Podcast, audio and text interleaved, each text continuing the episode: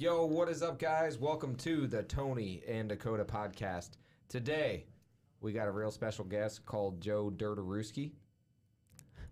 And Tony's going to introduce him. This is Jake McDonald. Jake is 24 years old. He owns on site tree services where he does tree removal, tree trimming, stump grinding, and slabbing services. Uh, he's insured and bonded. And uh, we actually met Jake. I think the first time we met Jake, we were at the Level Up project with Joel Copas in Kendallville in a restaurant, which is a very small town in Indiana. And I think Jake was the person who was asking the most questions. He like he was picking everything apart, and he was like, "I'm gonna get the most out of this thing." And uh, so we learned to respect Jake and came to know him pretty well. And then uh, he ended up going with us to uh, a seminar that we brought to Fort Wayne. Had a really good time with him there, and just come to know and respect and appreciate this dude, Jake McDonald. Welcome to the podcast, buddy. Yeah, I appreciate it. Yeah, cool chance to talk a little bit, and I'm sure we'll honor some cool things. Yeah. You excited? Yeah, Nice. yeah. Probably the highlight of my week as far as things I actually wanted to do. So That's awesome. Let's go. Sorry, we don't have alcohol on this one. it'll be all right. We'll make it. Bobby and uh, Logan have some alcohol in their podcast. I'm like. Yeah, this. We I got- haven't got an invite to that though, so exactly. They'll invite after they see you on this. They'll be like, "Oh, Tony and Dakota did it." I think that's what ended up making them do the podcast in the first place, right? Everybody's thought about doing a podcast. I'm bro, not. I don't You're need not? any more projects, No dude. No, He's like, "I want no more responsibilities." no, that's the truth. I like it. So, Jake, we talked about this a little bit. You uh, wanted to bring entrepreneurship back to your school because you saw the community and how there was a need for it. You're a young guy and you own a decent sized company. Where did you get the confidence? Like, how did you decide that it was right for you and how did you get started? uh, with the business, you mean? Yeah. Um, man, honestly, I, I worked a couple jobs. Um, I hated school. School was never working out for me. Um, always in trouble. Not major trouble. I wasn't fighting and stuff. Just acting up, doing dumb stuff. I mean, like I brought a cat to school in a duffel bag one time. Just like I, I wanted to make it. I wanted to make it uh, as informal as possible all the time, just because I hated it so much. Um, and I got, I got. Uh, Like, they did ha- accidentally brought a cat in or no, like. it was intentional. Yeah. uh, but they did have a really, really good vocational program, and I jumped into that because you know it was going to get me out of the classroom. I got certified in welding, um, and I, I didn't love it, but it was it was cool. I got to work with my hands, and that was important to me. So uh, I got a couple jobs. I bounced around a little bit uh, doing fabrication and heavy equipment repair. First job I had was super cool. Um, and liked it, but it just wasn't going to be a match money wise long term because I was getting married and knew that I, you know, was going to be doing something with my life where I was going to need more than what I was making. Um, second job I had, and I don't feel bad about saying this, it was terrible. The people were terrible. Not all the people. There's some nice people What, there. what was it? It was uh, Boyd's. Boyd's. Um, I'm not saying it's not a place you you like can't go make a living, and maybe it's a match for some people, but I hated it. It was sold. was it? It was heavy equipment repair. Okay. I mean, you can go make a living there, and you know maybe for some people that's cool, but I just hated it. I hated it, hated it, hated it. Um, and I knew uh, that was probably when I was first kind of you know figuring out what were my dreams a little bit, and I, didn't- I didn't really know exactly, but I knew it was going to involve making more than 17 bucks an hour. Yeah. Um, and so I went up to the trailer factories because, and this was kind of my first introduction to making, you know, more than you know 15 or 20 bucks an hour. Because I heard you could make crazy money up at the trailer factories. Uh, the the trade offs were that you had to get up at 3 a.m. and I mean it was going to be like it's the hardest physical work you can do there. I mean you literally just run production. They don't care about you. They don't they don't care about anything except for getting the work done. Yeah. Um, you know, there's some cool people there, but the whole culture around that place is we're getting it done and getting it out the door. Yeah. Um, and so you can really take much pride in your work. Um, and again, I was inside again. So I, I went up, and some people get stuck there. Some people get locked into uh, a lifestyle where, you know, they can make 80 grand a year um, doing production work, and that's awesome. Like I just wanted more, and Which is a lot of money around here. that's a ton of money around here. If you're if you're making 80 grand here, you are high on the hog, man. Like if, if you know if you just got like you know a couple kids, wife, and just a mid-range house, like you're high on the hog if you're making 80 grand here.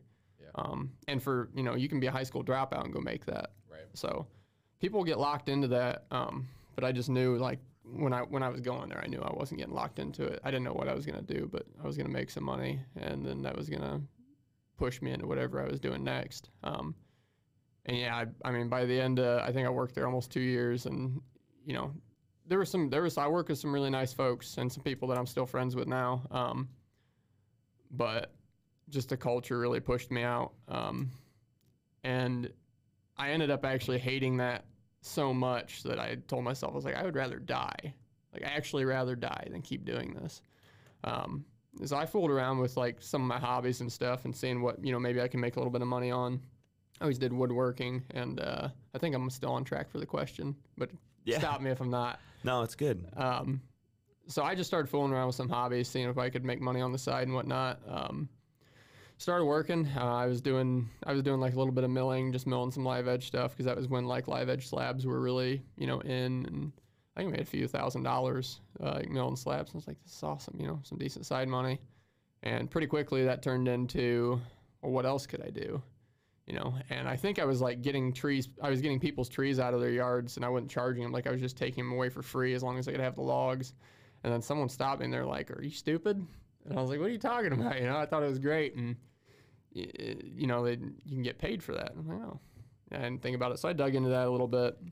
Uh, found some connections online. This is gonna sound crazy to people that are listening to it, but it'll sound very crazy to anyone who's a professional in the tree industry. But I started a tree care company with zero experience whatsoever, and it uh, the, the arboriculture industry is uh, the most dangerous industry year over year as far as like service jobs in America go. More people die in the tree care industry than any other industry. Um, but yeah, I, I guess I hated my job enough, and I knew my dreams were were bigger than what I was gonna be able to get working at a any nine to five or any, in that case, three to two. but uh, yeah, I just needed something bigger, and uh, I was ready to make the jump, and it, it just seemed like the natural option. So That's awesome. When when we were talking about the vocational side of uh, your high school, and then you were saying that it was awesome because you got to work with your hands.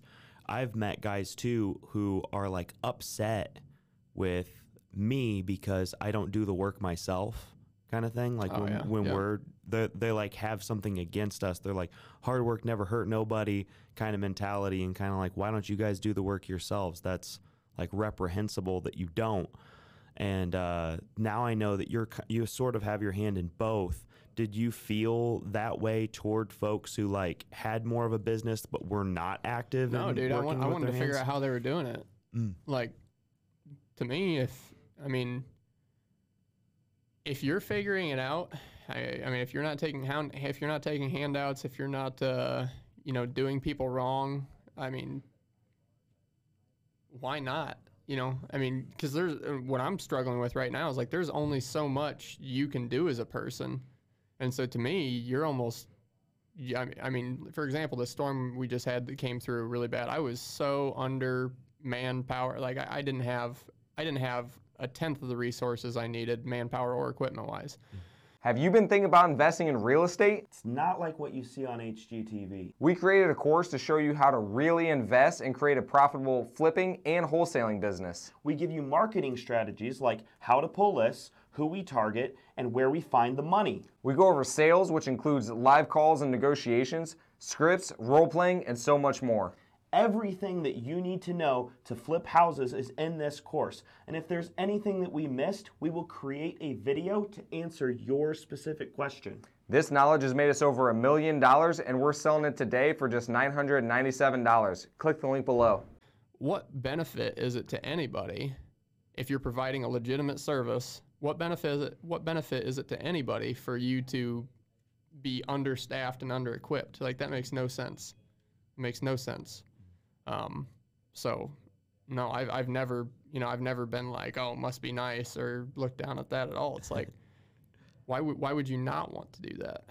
You know, especially if, if you're providing real value, I, why would you not want to do that?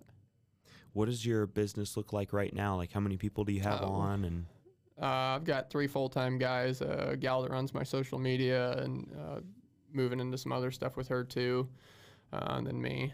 So I, we got if you're going to call me a full time guy, we got four full time guys and a part time gal, and then my wife, who I could not do without, who runs everything on the back end, gets papers for me, documents I need, is the go between for taxes and paperwork, payroll, insurance, that type of stuff. So it's, it's definitely a team effort. But as far as like full time people on payroll, it'd be three besides me.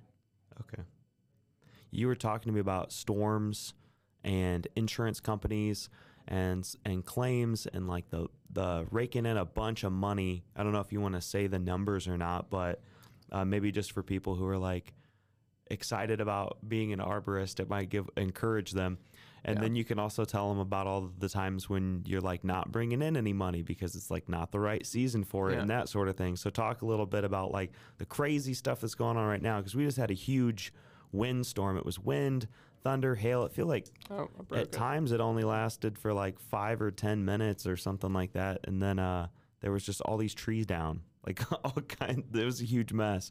So talk about that a little bit. Yeah, so every industry is going to be different, and I'm I'm totally convinced that there's going to be opportunity for someone who's willing to look for it and go find it. There's going to be major opportunity for anybody in any industry. Um, for us, that looks like disaster relief right now because the the tree industry is like decades behind as far as um, as far as people, equipment, uh, standard practice. I I think it's probably because some of that like old school like blue collar mentality, like oh just go get it done, right? And so for a long time it was just guys rocking around with, you know, three thousand dollar bucket trucks they found on the side of the road and cutting trees and putting dinner on the table for their families. You know, nothing against that, but um, a lot more dangerous. Uh, worse in almost every way and for everybody. Uh, just in the last five years, I would say that the tree industry started to make some big strides, and that's opening new doors. And of course, like there's going to be resistance to it. You know, people in the industry, especially guys with old school mindsets, they're going to have you know resistance to it. They're going to have issues with it. But the reality is, the the way that the disaster industry is moving is better for everybody. It's better for homeowners. It's better for us. It's safer. It's way safer. Um, and so yeah, with with what that looks like for us right now, um, we're trying to respond to you know disaster events faster and with better equipment and with more manpower than really we've ever seen before in the country. Um, and that's happening. I, I think that was there's a good example of that um, a couple weeks ago when uh, the Tri Lakes area got hit. Um, we had eight crane crews from I think we had a guy uh, as far as equipment and manpower we had Minnesota, Utah, Florida, Georgia, Louisiana, South Carolina, and um, a couple other states too as far as equipment and people that were there helping. Um, I think we we took care of I think there was 65 or 67 uh, trees or sorry houses with trees on them, um, and we got all of that work done in like a 10 day span or a 12 day span. Um, without that network um, that I happen to be linked into, I would still be taking trees off houses right now because we just don't have the resources here in northern Indiana. Just it's not here. Um, so that being said, um, the way that that work is billed is changing a lot too. Um, I think that people in the uh, tree industry are finally getting paid what they're worth to do that kind of work. Um, and you know, I I've gotten accused of all kinds of things in the past um, relating to insurance work. And the thing I've I found with that is nobody. Uh, I've never had a storm where everybody was happy afterwards. It's it's like somehow because you got involved and you did the work, then some people will just transpose that to like it must be your fault that the tree fell on their house at some point. So they they just won't be happy about something. But um, yeah, we were able to. Um, just Stormwork's been a bit. excuse me. Stormwork's been a big part of our year-over-year growth, um, and it, it's becoming more and more of a part of it. Uh, we're able to make uh, a, fair amount of money in a pretty short amount of time. That being said, it's not a it's not a get-rich-quick scheme. It's I mean, I had I had probably 115 hours on that first week, and then I, I probably had 100 to 105 the second week, um, and I haven't had I haven't had a week that was less than 80 hours in probably a month and a half.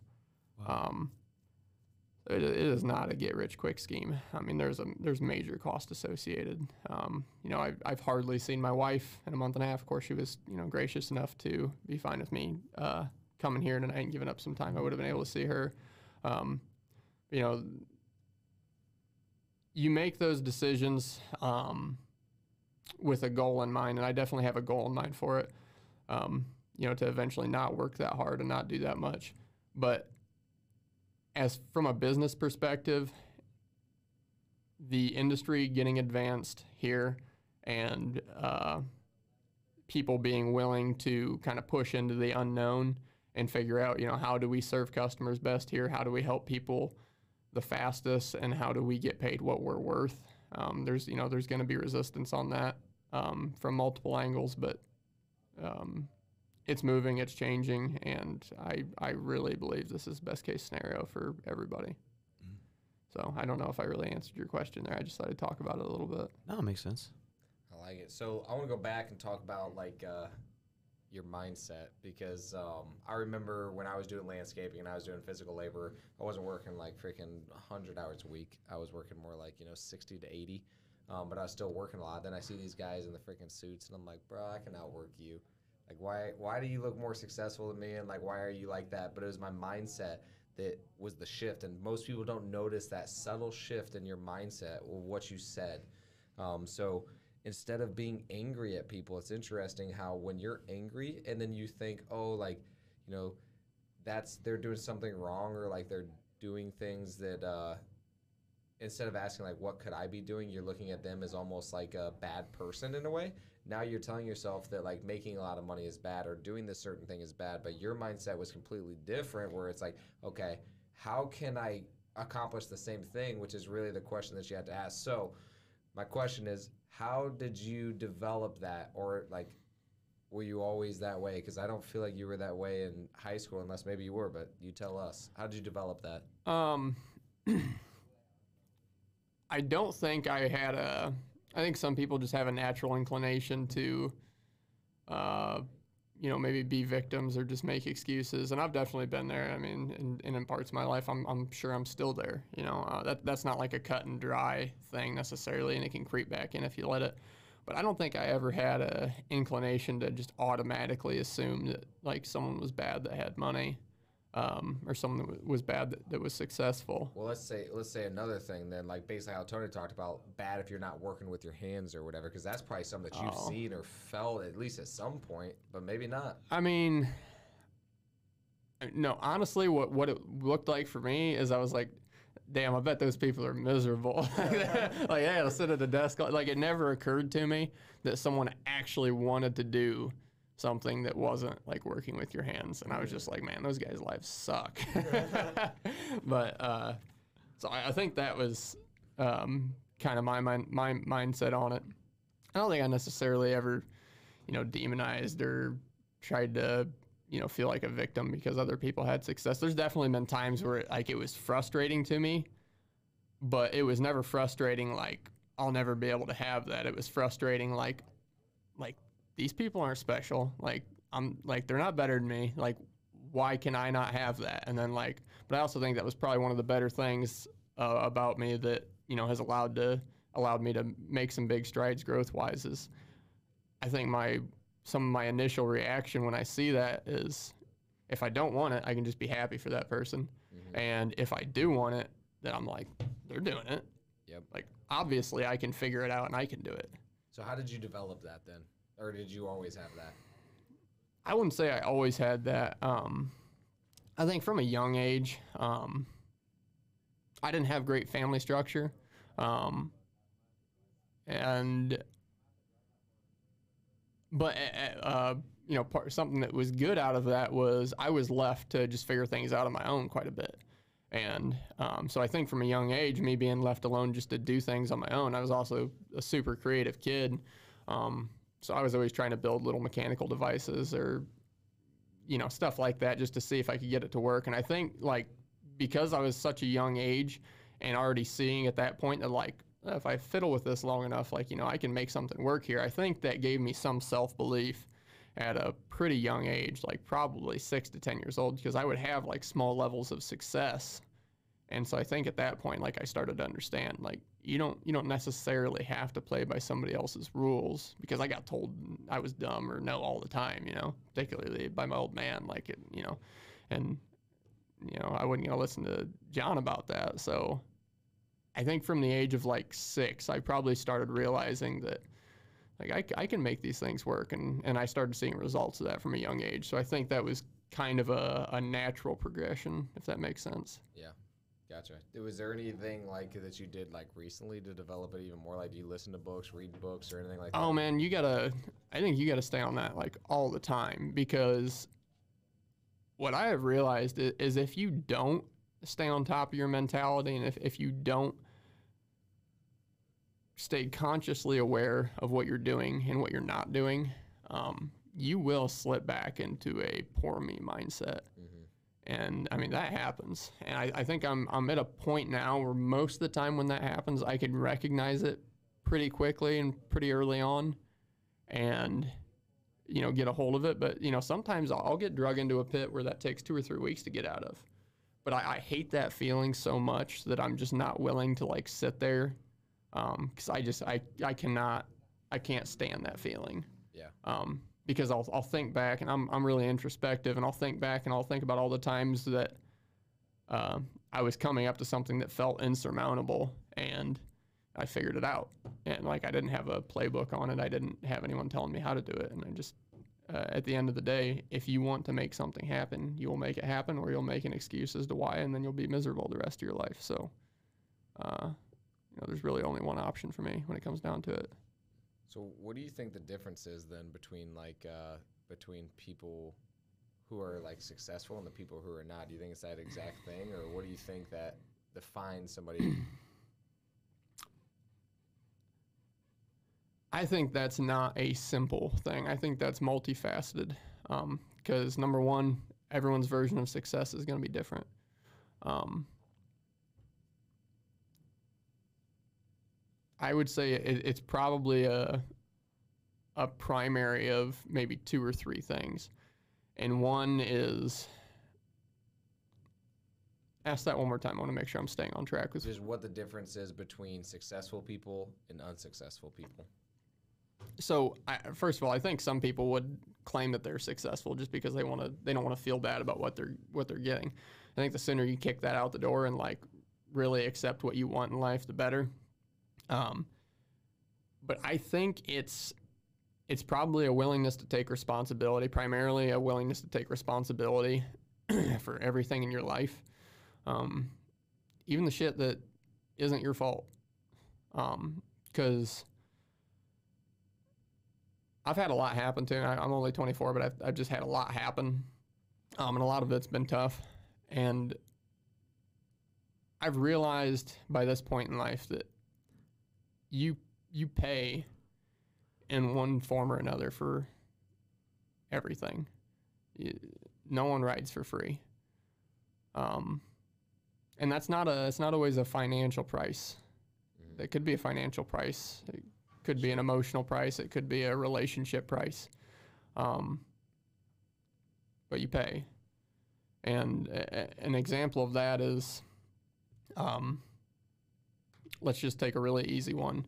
The you buy a car, salesman lied to you. I don't know, or maybe everyone was just honest. The transmission falls out of it a week after you buy it. You don't have any money. Um, that's that's not your fault, you know. And I definitely sympathize with a person like that. I mean, it's not your fault, and that sucks. That being said, what good does it do you to? You say, yeah, that sucks. That's not my fault. One time. Who's gonna Who's gonna do anything about that? Like, what, what do you want? What, what do you want? Like, it's your life. You know, go make something happen because nobody else is going to. Nobody else is going to. And I think it's a willingness to take responsibility for your life and accept that you're going to be responsible for things that were not your fault. And the sooner you can understand that your responsibilities don't stop at your actions, I, I think that's where real progress for me started. Yeah. Um, because I'm I'm responsible for a lot outside of direct results of my actions. Yep. Um, and and you have to be willing to shoulder that, or you're not going to go anywhere. You're just not. Yeah. So That's that's something that uh, Tony and I talk a lot about, and we definitely believe 100%. And I, I definitely 100% agree with that because uh, I was just talking to somebody actually at lunch today and talking about purpose and like what my purpose is. And I feel like it's to talk to the people who are like lower class and poor who stay in that mindset of it's other people. I'm mad at these people. They're rich. I'm not.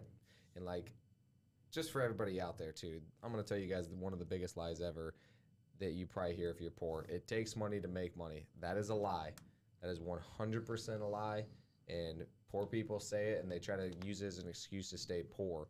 But yeah, the main thing is like, man, like the people don't realize that it's their mindset that keeps them poor. And you change your mindset somehow, some way, or is always there. But that's the reason that like you can go on and do stuff because you're willing to take responsibility for everything. And it's actually empowering, even though most people feel it disempowering. They feel like, oh, I can't, I'm not the, to blame for this. They want to play the victim, but really it's their mindset. So, is there anything else that you could think of to help like shift like let's say you're in that poor mentality and like you're you're blaming everybody else is there anything that you could think of tangible that you've done or you've seen work that can help change other people's mindset and like get out of that victim mentality that's a tough one because I think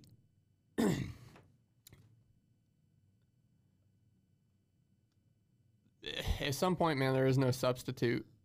You have to want it. There's not a magic bullet.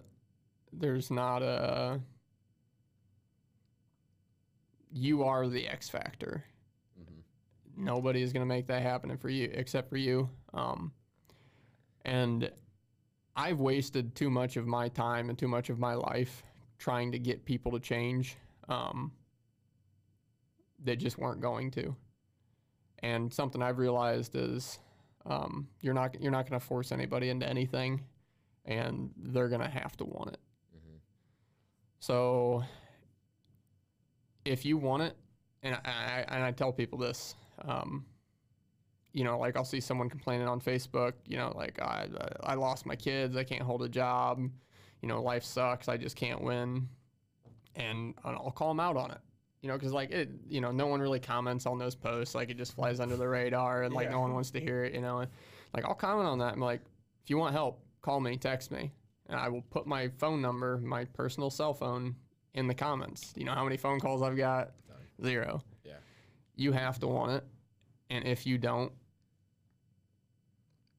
let's just say somebody does call you man i call you up i'm like hey you Jake, calling me. hey jake what's up man just, you told me to call you uh, my life sucks right now it's horrible And Jake's like, How this can- is 100% your No, no, fault. wait, wait, wait. I mean, I mean, yeah, we, we would get into that in about a minute two of the conversation. Man, uh, I was hoping that you know I could borrow like a couple hundred dollars. You commented, gave me your phone number. I just want to see like if you're planning on giving me money or like how can you help me? Okay, so actually, I, I take that back. I did have one guy get a hold of me one time, hit me up for cash. Okay, yeah, so that's And- the most common thing that I would guess that somebody would contact you for. Yeah. Um, and he's a guy I knew in high school. Um, and he said, "Man, can I bum can I bum twenty bucks or forty bucks? I don't remember what it was. It wasn't much." Um, he's like, "I just need gas to get to this job." Um, and I was like, and he's like, "I'll pay you back Friday. Get paid." I was like, "Yeah." Uh, but it, it's not a loan because I don't I don't do loans. So you can have this money, and then I think I I think I asked him to uh, you know talk to me more about it. Um, you know, because I was like, I'll, I'll help you with this if you want to unpack it. Um, and you know, that was all. It, that was all it ever was. And you know, I've seen him hitting other people up on Facebook for money after that. You know, but he didn't want to talk about it. You know, he didn't. He didn't want to. He didn't want to sort through it and get to the root of it. And you know, and maybe I'm wrong about this, but I don't think you can. I don't think you can make somebody want it. So I don't even try. Um, you know, I'll, if if someone has questions, man, like I'm available. I will sacrifice way more time than I probably should telling anybody else everything I know. Um, because that's a, that's a big part of why I'm where I'm at today is people sacrificing way more time than they probably should have to help me. Um, So if you want it, like, I'm your guy. Call me. Mhm. Um, but and if you just want to make excuses, I just, you know, I'll give you some tough love, and if you don't respond to it, like I'm not going to chase you down. Like that's that's your call. Yeah, that's interesting too. That uh, you talk about just like the uh, the money. It's interesting to me that people ask for 20 40 dollars or like you know they ask for a couple hundred dollars. Like it's just interesting that they think that's gonna fix their problem, and it's like, man, you guys have a way bigger problem than this. Yeah, but you don't know what you don't know, right? And if if you've never experienced anything better, I think there's got to be. I don't know what that the catalyst is going to be different for everybody, right? Um, and I'm not going to pretend. And that's another reason I'm, I'm not really going to chase people down on it, is because I am not going to pretend to know what that's going to be for them. Um, but I've seen it. I've seen it hit people, um, and I know it. I know it hit me, and it's hit me at, at various points. But whenever you have one of those moments where you know something happens, and, and you have a realization that you know I got to I got to take responsibility for this. Like there's nobody else to blame. Mhm. Um, then I, I'm gonna. I'll dive. I, I've always uh, probably cared less than I should about how much people know about me. So we'll just dive into uh, the biggest change for me ever was uh, I was uh, abusive narcissist when uh, me and my wife got married. It was terrible. I was I was I was John. I was my old man, um, and living in total denial of it. You know, hiding it in some ridiculous religious cloak. Um, and uh, yeah, my wife and I ended up splitting up, and we were separated for a good while. Um, and I was, I was living by myself at home. I, I had this was like very early stages of the business. Um, and what I had to level with on that was like nobody was around, and I was still pissed. I was still miserable. I was still angry.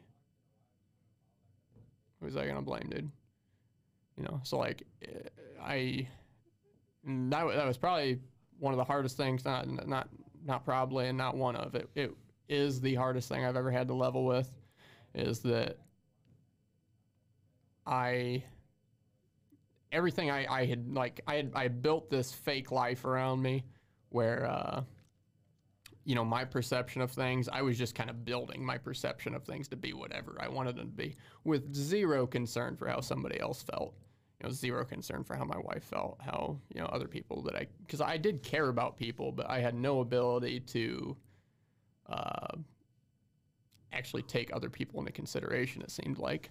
Um, so yeah uh, Rhea split which she absolutely should have um, and I was just you know by myself. And um, that was the single most impactful thing that ever happened to me in my life because my options were shoot myself or accept that I had been building and living a lie and you know get committed to flipping that entire thing and and restarting.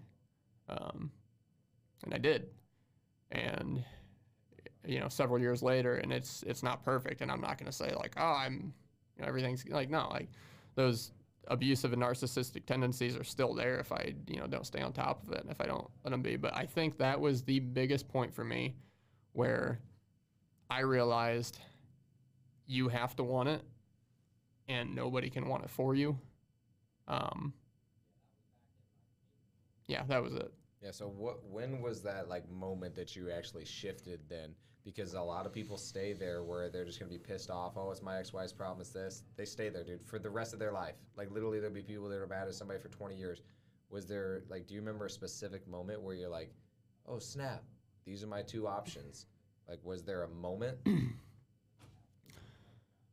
I mean Are you letting deals fall through the cracks because you don't have good systems in place? We've been there before and we've tried several different CRMs, and REsimpli has been the best. REsimpli tracks your KPIs, does automatic follow ups for you, and even records your incoming phone calls. The system is simple to use and has more features than we even know what to do with. If you're looking for a great CRM, try REsimpli today. We put the link in the description. Check it out now. You know, it's been a minute, and I don't want to detract from the legitimacy of that by filling in the gaps on what I actually remember. So I'm not going to fabricate anything. Yeah. Um, it was that experience, and it was that very specific timeline. But you know, was there a moment? I'm sure there was a couple moments where I was putting pieces of that together. Was there anybody or anything that changed it? Yeah, I mean there it was it was a it was a group effort of people that were willing to support me. Um, a couple of my brothers, uh, my wife, um, who I have no idea how she, you know, didn't just ditch completely.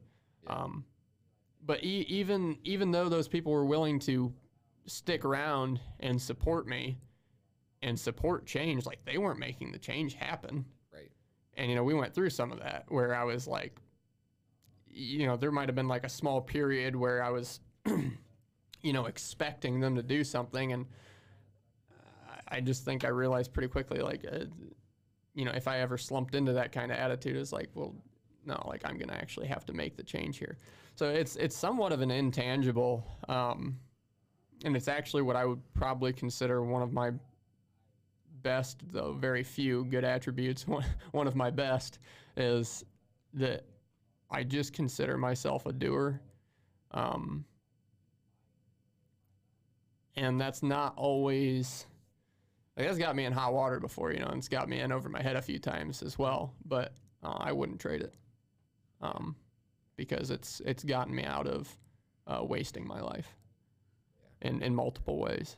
So it, and I don't I don't have a magic bullet for anybody. I really don't, and I don't have this I don't have this single magical experience. The most magical thing that's ever happened to me is when I just realize that it's my life, and if I don't personally take control of it and make things happen, then nothing was going to change. Yep. That that is the magical. If you want this, if you want the silver bullet, if if you want the answer, and it's not glamorous, and it, and it's not a you realize it one day and then everything's good the next. It's it's and I think that's why so many people walk away from it is because it's a daily commitment. Mm-hmm. You don't want it every day, and you got to make that choice. Yeah. What does your relationship look like now, and how did you uh, modify what you were your behaviors previously, and then did you create any sort of like uh, structure or um, Dude, don't pr- talk about structure with me. I hate structure. Well, even mentally, even if it's not something that you like Yeah. wrote down and like put, you're like, okay, this is what I'm gonna do different. Like these three things or three things. Can we call that, it principles? Does yeah, yeah, Okay, yeah, Principles or bullet points. Uh, what does your relationship look like now, and how did you? What things did you implement? With my wife, yeah. Um,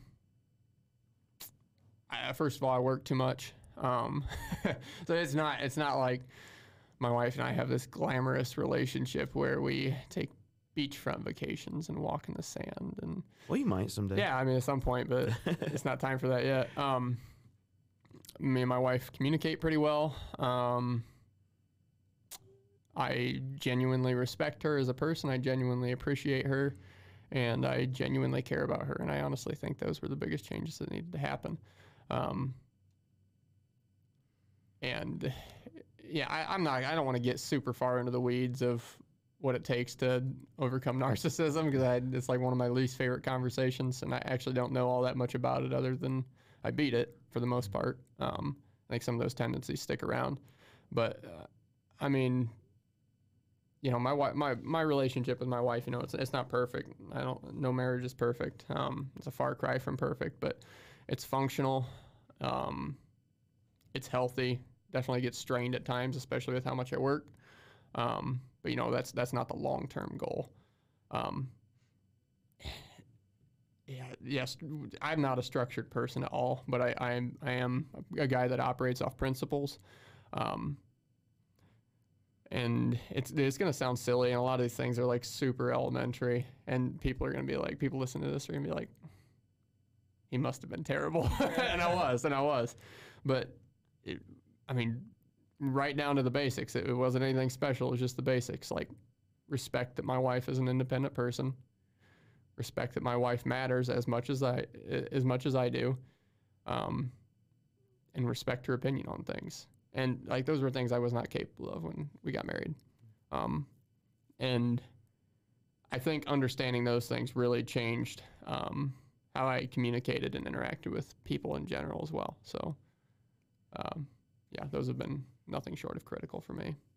Do you know uh, Josh Grange? He's a tiling contractor in out of Kendallville. Um, is his business named Grange something? Nah, I don't think so. We just had him on not too long ago, and he was saying that he like sits down with a coach with his wife, and they kind of figure out like a vision together.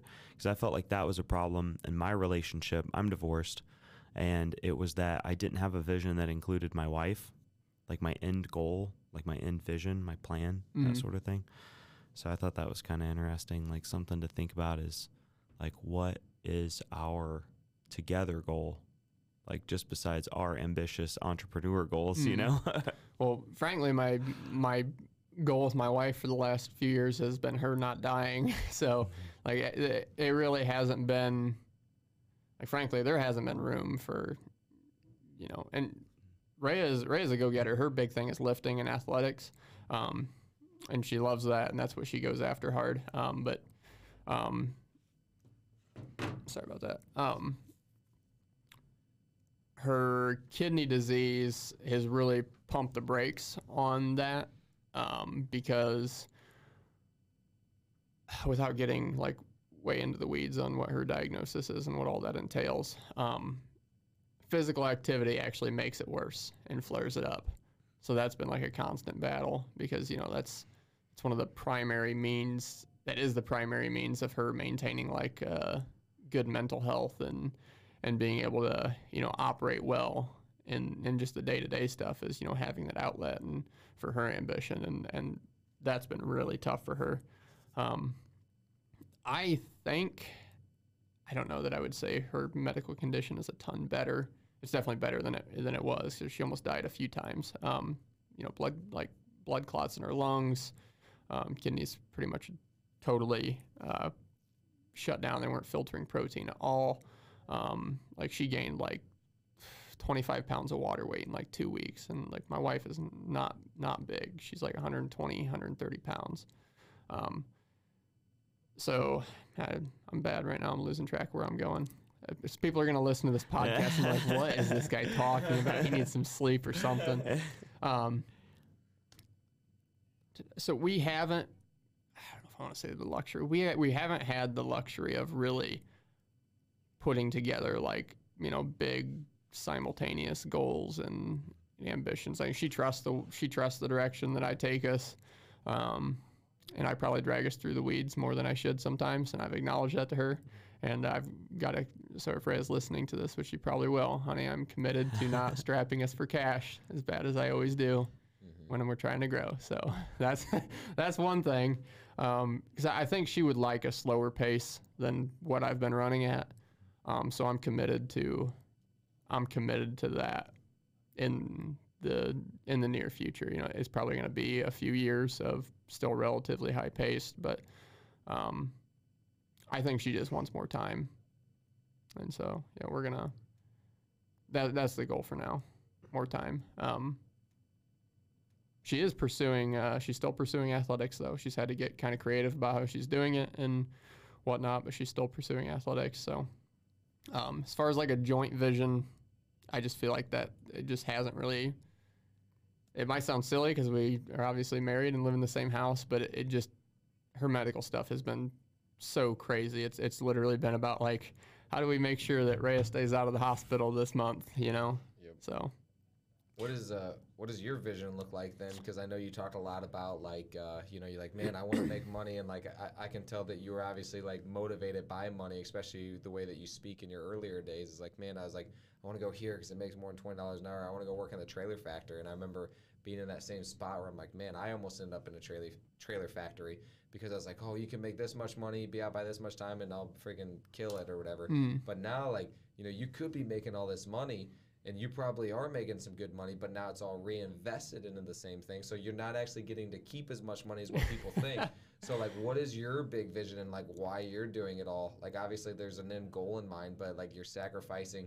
You're working way more than you ever would, and you're probably actually getting less money right now than you ever do too. So, Yeah. what's your vision? Um, so yeah, we. um, if I told you our gross numbers, you'd be like, "Jake's making good money," and yeah, the business is making good money, but Sure.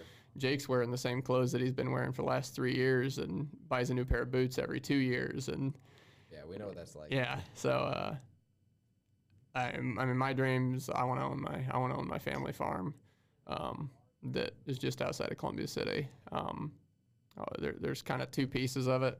I want to own them both at some point. Um, my uh, grandpa and his cousin own them now, and thankfully they're in good health. Um, you know, I'm. I'm not pushing anyone to the grave here, and I, to me, it sounds weird to talk about your ambition while you know someone's still alive. But um, I mean, you could buy from them, give them a certain percentage and stuff too. Like if it. Oh no, I mean they own. I mean that they, you know, they've been there the whole lives. Like they're gonna, they're gonna own that Yeah. farm, you know. But at some point, when it comes time for that to change hands, like I want to be in a position where I can do that and I can keep it in the family. Yeah. Um, because you know, otherwise, I, don't- I don't know that anyone else would really want it. They're on um, they're on board with that too. They want you to. uh, I mean, yeah, to some degree. Because there's Um, a right of first refusal. You got options contracts. You know, you got no, options just to I'm make not- sure. I'm not- make sure you're first in line to buy it if it ever goes up for sale. I'm not gonna put anyone in a position where basically to me it's that stuff is just stressful and uh, I really don't like commitments and I that, that sounds bad. Uh, I don't like any kind of no. I don't like um, finding out a time period later that I put my foot in my mouth about something. I really, really hate that. I hate having to walk back things that I've said. So, and, and I don't know what's going to happen. You know, I don't know what's going to change. It's not going to be up to me what happens to those places. Uh, and you know, and there's, uh, you know, there's kids in, in line in both situations, and uh, it's, it's not going to be up to me. So I'm going to be ready. Um, I'm going to do my best to be ready. Um, but my dream's not going to hinge on that. You know, if, if that doesn't work out, you know, I'll go find I'll go find something Better different. farm. What's that? Go find a better farm. I don't know about that. Those, Eh. farm, those farms are pretty special, dude. Yeah, okay. Um, but yeah, I, frankly, if I can uh, be retired when I'm 35, and you know maybe you know still have the tree service, but I mean not really mess with it, and you know maybe just do some investing and just work on my passion projects, I'll be good with that. What? Yeah, I was just saying, what does retired look like for you? Because obviously that's a very weird term. Like Tony and I could retire right now, but the Sure. lifestyle that we want to live is not the lifestyle that we want. So what does retired look like for you? Yeah. Um, I want to own as much property as possible, and I, I basically my life's work at that point will be uh, restoring native wildlife, both plant and animal species, and uh, trying to create the most authentic version of what the native habitat um, would have looked like before it was turned into farm ground. Um, and then I, I just really love the idea of uh, subsistence living. Um, you know, I'd want, I want a little bit of pasture ground, raise a few hogs, a few sheep, few goats, few cows every year, um, a big orchard, uh, vineyard, fish in the pond, fish in the creek, hunt. And uh, I have a major passion for two things. Uh, I, I love all things outdoors, but like my two biggest passions are uh, hunting with dogs and uh, mature whitetails. Those are like I could I could spend all if I only had those two things for hobbies. Uh, it wouldn't matter. I'd do them 12 hours a day. It doesn't matter. So, You you hunt with your dogs. You hunt for coons. uh, we hunt all kinds of stuff. Um, we I've I've personally hunted um, coons, squirrels, um, bears recently, um, and you know they'll go after anything. You know they'll tree or or den up anything. So you know, we've killed a lot of stuff with them. Uh, some feral cats here and there too. So, uh, but primarily I primarily I uh, squirrel hunt and coon hunt, and then I take a few trips. Uh, last year was actually my first couple trips bear hunting, but that's definitely gonna be an annual trip now. So I'll, I'll bear hunt with them a few times a year. How big are the bears? Uh, it's like I keep getting too far from this. I bet. Um, it's like Appalachian range um, bears, so it's not like you'll see like 300 pounds? that would be a massive bear for being a mountain bear. Like Okay. they just don't have access to very much food up there. Like they're eating uh, wild grapes, hickory nuts, walnuts, acorns, uh, grasses. So the bears are only like twice as big as the dogs. Yeah, pretty much. Honestly, yeah. Oh, like okay. your your bears out there are gonna be hundred to two hundred fifty pounds. I was like, dude, I'd be worried about my dogs like chasing Oh, the dogs a get- the dogs I've will get torn up, man. before. The dog. Ah, these are just black bears. I mean, uh, I mean, still very capable animals, you know, and the dogs definitely will get torn up if uh, if they get too close or they get in too tight on one or something. Um, but but the dogs know. Uh, without going, I will I will take up this entire time to talk about my dogs, but I'm not going to. So uh, that's what they're bred for. They're they're probably one of the most primitive breeds in existence. Um, they're they're called West Siberian Laikas. They originated in the um, in the Taiga wilderness in Siberia, um, just with like the native people there, and they were just they were a dog that was bred and born into a subsistence lifestyle. Um, so you have a, a very well adapted dog to dangerous living, dangerous conditions, and dangerous animals. They they hunt everything from moose to squirrels with them, and I mean everything in between. So That's awesome. I can tell you that uh, my vision for retirement looks a lot different than yours. just a little bit. yeah, but, but dude, I love it. I love hearing that. Oh, like, it'd still be fun to like go over and hang out with Jake for a week or something like Dude, that. I could do what you do. I'd do that for a month, dude. But like, uh, like for retirement, it's like, yeah, I got like a, a couple other things I want to do. Dude, I don't I don't understand how anyone could want anything but that for See, retirement. that's amazing, dude. Because uh, yeah, I could do it, and I would love to do it for just a little while. Like I think for it's an fun. experience. Yeah, exactly for an experience. But I want not- that for my reality. yeah, dude, that that's awesome. I love that you've actually thought about what it looks like and like what really like you're working towards because that's important. Um, I think that a lot of people, myself included, like I get so caught up into what's next step, next step, next step that I forget where am I going and what happens when I get to the last step and I'm in the wrong freaking direction. I'm not actually working towards my goals, and I feel like as people, I'm sure you've experienced this, where you get so far going into your goal that you forget where you're even going or why you're going there. Oh yeah, and then uh, like all of a sudden you're you're unhappy and you're trying to figure out why, and you realize that like all of a sudden like the vehicle sort of like in your mind somehow became your reality of what your goal was going to be, and so you're sunk into this thought process of like, and this is just what I'm gonna do for the rest of eternity. Dude, I'm see, I'm not like that. Oh, I'll I'll get there, and then I'll have to like manually stop and like pull myself out of it. Yep. So my mindset is I never ever think that it's reality forever. What I think is I'm almost there. I'm almost there. I'm almost there. If I just keep suffering now, I'm gonna get there. And then I keep going. I'm keep going. I keep going until I hit the goal that I previously set. And I hit the goal, but then I like sacrificed everything else because I kept telling myself, just hurry up and get there. Then four years go by. Cool, I hit the goal, and I was going at the wrong freaking place, and I realized that I'm not creating the life that I actually wanted. I just set one goal, and then I forgot everything else along the way. So it is interesting how we're doing the same thing, just different mindsets on Yeah. like what's bringing us there. Yeah, I think it's similar, similar in result at least. Yeah. Oh, exactly. You're getting up with the same result, Yeah. just different way that Yeah. you're processing it. That's awesome. Well, let's get into some uh, final questions that we ask every single one of our guests. We kind of already went into this, but like, Yeah, there were a couple. I feel like we kind of talked about your vision and your why. Um, we talked about some of your struggles, uh, just because right now with the way that things are going, it's like you're working 100 hours a week. So I imagine that's probably your biggest struggle right now. Right now, I'm not. I'm back to the old 80, so we're doing pretty let's good. go. Actually, this week it was this week was slower. Um, we got rained out a couple days, and uh, I was doing work related stuff pretty much the whole time, but it wasn't crazy. So When we were talking earlier about like podcasts or books, is there anything or anyone in particular that you've read or listened to, or anybody who you uh, like kind of allow to be your your mentor at a distance or even a mentor in real life? Like, is there anything that people should who are listening to this should go read or listen to? I'm gonna disappoint you guys here. I um, I've never completed a book since probably my freshman year in high school. Um, I've dabbled a little bit here and there, and I've picked up maybe like some useful principles, um, and things that I've definitely employed.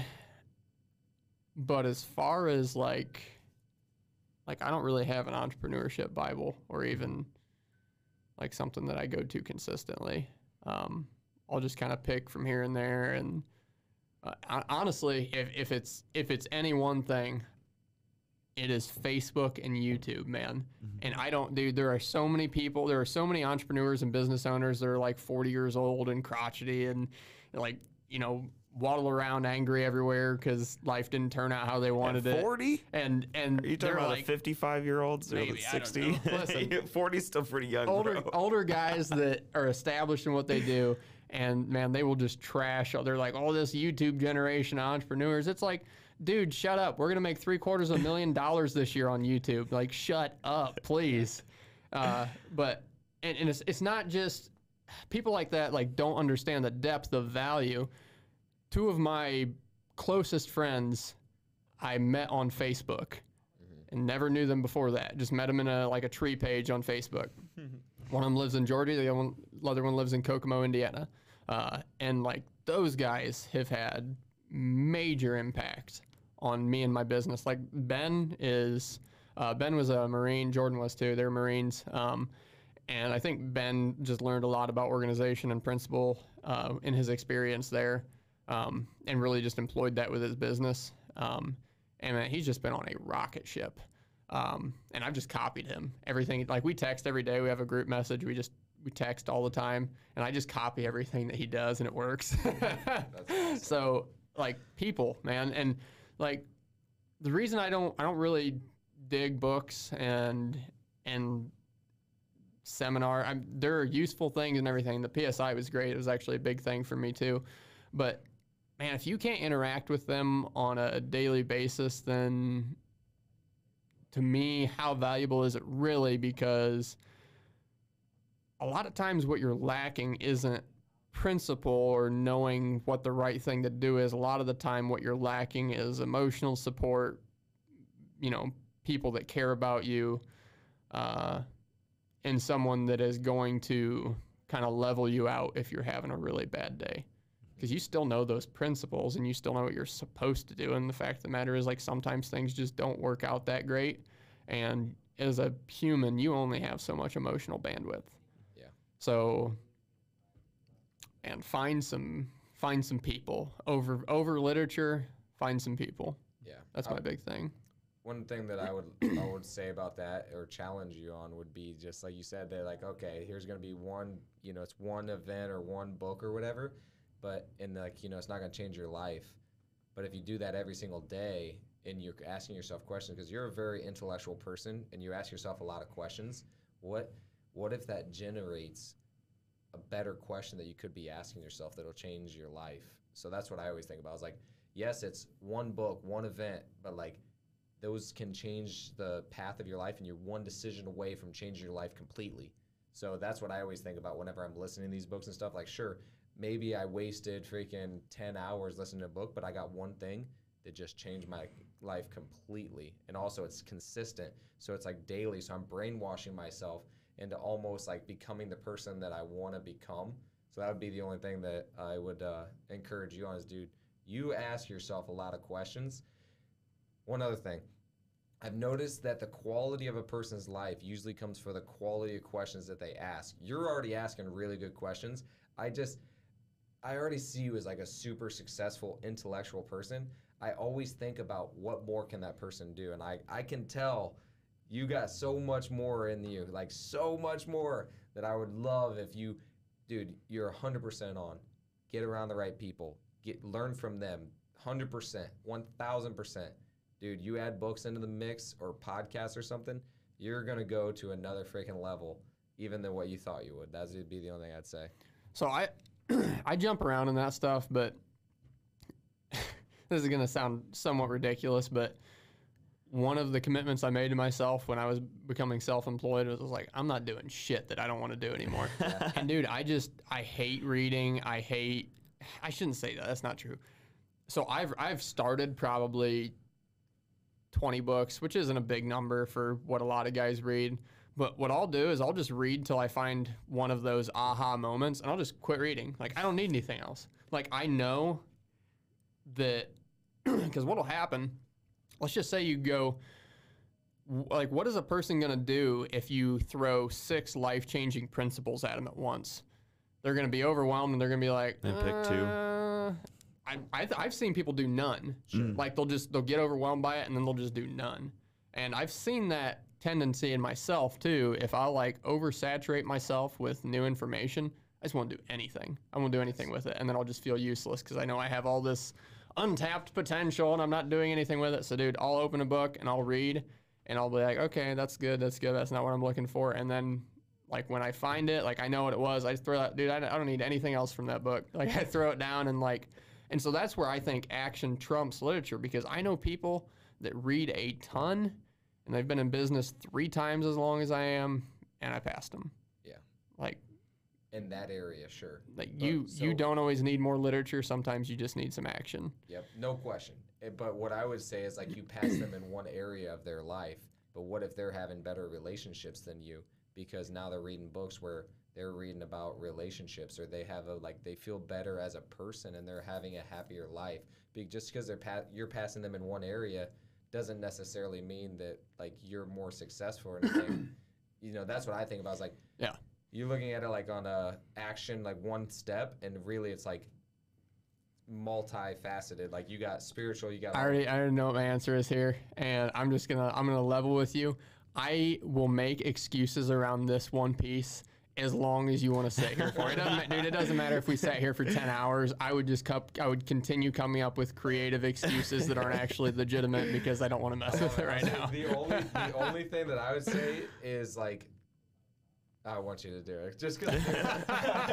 Well- I want you to do it because I want to see who you could become. I'm like, gosh dang, I think you're it'd be- be somebody great. It'd be dude. interesting to see Jake with like with some of our masterminds, like at the Future Flipper Mastermind or stuff, because he would just be with people like asking them questions, and then they'd answer something, and he'd give them something else to think about, and they'd be like, "Dude, nobody's asked me these questions before." Like, No, and I appreciate it, dude. That's how I like why I liked you so much because you're asking questions out of curiosity. You're not asking questions out of uh, uh, ego, and so that's why I was like, dude, I appreciate this guy because he wants to know. You want to learn more, but like, it's all about the quality of the questions you're asking, and you already ask quality questions.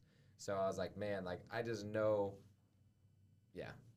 we got one last question. Want to make sure we try to get out on time. Dakota's gonna be a little bit late. Uh, 65 years from now, you're on your deathbed. I don't think I'm making it 65 years, but go ahead. 35 years from now, you're on your deathbed. Dude, it's a win if I make it 20. That's all I'm saying. 20 years from now, you're dying. At the ripe age of 44. oh man, when you say it like that, that's bad. That sounds horrible. Dude, it is what it is. what is Reading your. one book in your entire life. Yeah. His message is going to be like, don't read books. No. Go find people that know what you want to know. Uh, Kinda. what is your one message to the world? Could be a billboard in Times Square or some place where a lot of people are going to go by and see it. A paragraph, a thought, a sentence, like your legacy, like a message. Go find out. Say again into the camera. Oh, there's the camera. Go find out. Like, just do it. Go. F- when I was working at the trailer factory, I and I was tossing around this idea. Um, there was a few older guys there. I, I got a, had a lot of people making fun of me when I said I was going to switch, and like you know, a bunch of people were like, "Yeah, he'll be back. You know, give him a month, he'll be back." Uh, there was there was one or two older guys there that told me, you know, when I was your age, I thought about it, and now I spend most of my time wishing I would have, and that scared me. I was like, I'm out of here. Like, no, no, like it might not work out, but I'm gonna go find out. Yep. I, I'm gonna find out firsthand, um, and if it doesn't, I'll be able to sleep at night. Yep. You know, Yep. go find out what's in that book. All right. that experience, not that book. You don't need that book. All right. How can listeners get a hold of you if they want tree work done? If they want to reach out to you for, tree work for right now. 20, if they want twenty dollars, they want to bum twenty dollars off of you. They want some life advice. Where can they get a hold of you? Oh, if you are looking for tree work, please God do not call my personal number because I just got this personal number a week ago and people are already calling it for trees and I'm like, how did you get this? my gosh. How did you get this? I've only given this to like my personal contacts. Oh, they haven't been telling you that I'm your affiliate. You're Yeah, supposed to no be joke. giving me a fee for each one. Dude, I will give you a fee if you want to field them. if you want to field them. Yeah, I'm just like, okay, guys, uh, the charge. How, how many? How big's the tree? Okay, cool. That'll be Twenty thousand. Yeah, I was, saying, I was gonna that'll be twenty five thousand per limb, and then be like, all right, Jake, just give me a thousand dollars. They're not I, serious. I don't think I would close a lot of business that way. Uh, Well, we'll field it for you, buddy. I'm a salesperson. Dude, I don't even know what my personal number is now because I just got the phone and I haven't remembered it yet. But hit me up on Facebook. Find me on Facebook. I mean, this is where that's going to be. This is where, Yeah, we'll put it Yeah. on Facebook. yeah. Yep. So, if you uh, want to listen to me ramble, if you want help, if you're serious about wanting to take some ownership in your life and figure out what you need to do to move the needle, shoot me a message. I will give you an absurd amount of time and effort if you're serious about it. Do you need anything? Like any way that anybody can support you? Uh, be patient with us. Be patient with us because we are we are embarrassingly behind right now. Yep. I think I think I've had 500 phone calls in the last month, and I've probably answered less than 250 of them. Well, thanks for answering So- ours, buddy. Oh yeah, yeah. So, could you use employees or anybody that could help you out? And like, what do you usually like pay, or do you want to say any of that, or really? so we're in a we're in a spot right now where we already brought new people in and we're in like a major major transition and we're training people and so it's just not feasible for me to bring on like Okay. that's and it's a weird situation because we already had to slow down to like make these transitions and and you know train people and it's like the worst time possible to like be Training. be yeah but it is what it is but right now we just need to really focus on getting these new systems in place and and getting everyone like up to top speed on you know the day-to-day operations so but we are making headway on that so hopefully we can get that under control and moving at top speed soon Cool. Awesome. i feel like this was a i feel like this was a super not about business and mostly about personal life podcast but i think sometimes people think that they're they like separate them but it is not. It is not. Everything i do in the business affects my personal life my wife my family everything. When i say my family my my sisters and my mom um i don't have kids but like they are tied in They're tied in so No question. Well, I mean, that's what we always try to do. Is we're, this isn't like uh, just about you know real estate or anything. 'cause a lot of people think we're a real estate podcast. We want to talk about business, mindset, freaking family, all of it. Because again, we don't want to be too far one direction. We don't just want to be really good at business. We don't just want to be really good at real estate, guys. Like we're human beings. Like we want to actually live a life where we're fulfilled in every area, spiritually, like health wise, business, all of it, dude. We want it all and uh, hopefully we can help other people to do that. And my biggest struggle is honestly probably the freaking personal and family. So spiritual, still working on too, man. So all that stuff, I feel like business is like cool, like we're doing good over here, but it's not again as fulfilling as everybody thinks. So yeah, man, appreciate you coming on, sharing your thoughts, dude. I wish we could talk more because I feel like we would actually like help each other to elevate to another level. Because I Dude, feel hit like me up I know we need to talk more, dude. I uh, I don't work as many hours as you, but I'm working a lot too. so dude i'm not I, i'm telling you right now i will go out of business before i keep working these hours because my wife deserves more and yeah we're we're getting that fixed up so Yep. hopefully this is the last summer i'm putting these hours in Yep. i know that I like it. Well, thanks again for coming on. yeah thanks for having me Appreciate you guys for watching. See you on the next one. Peace out.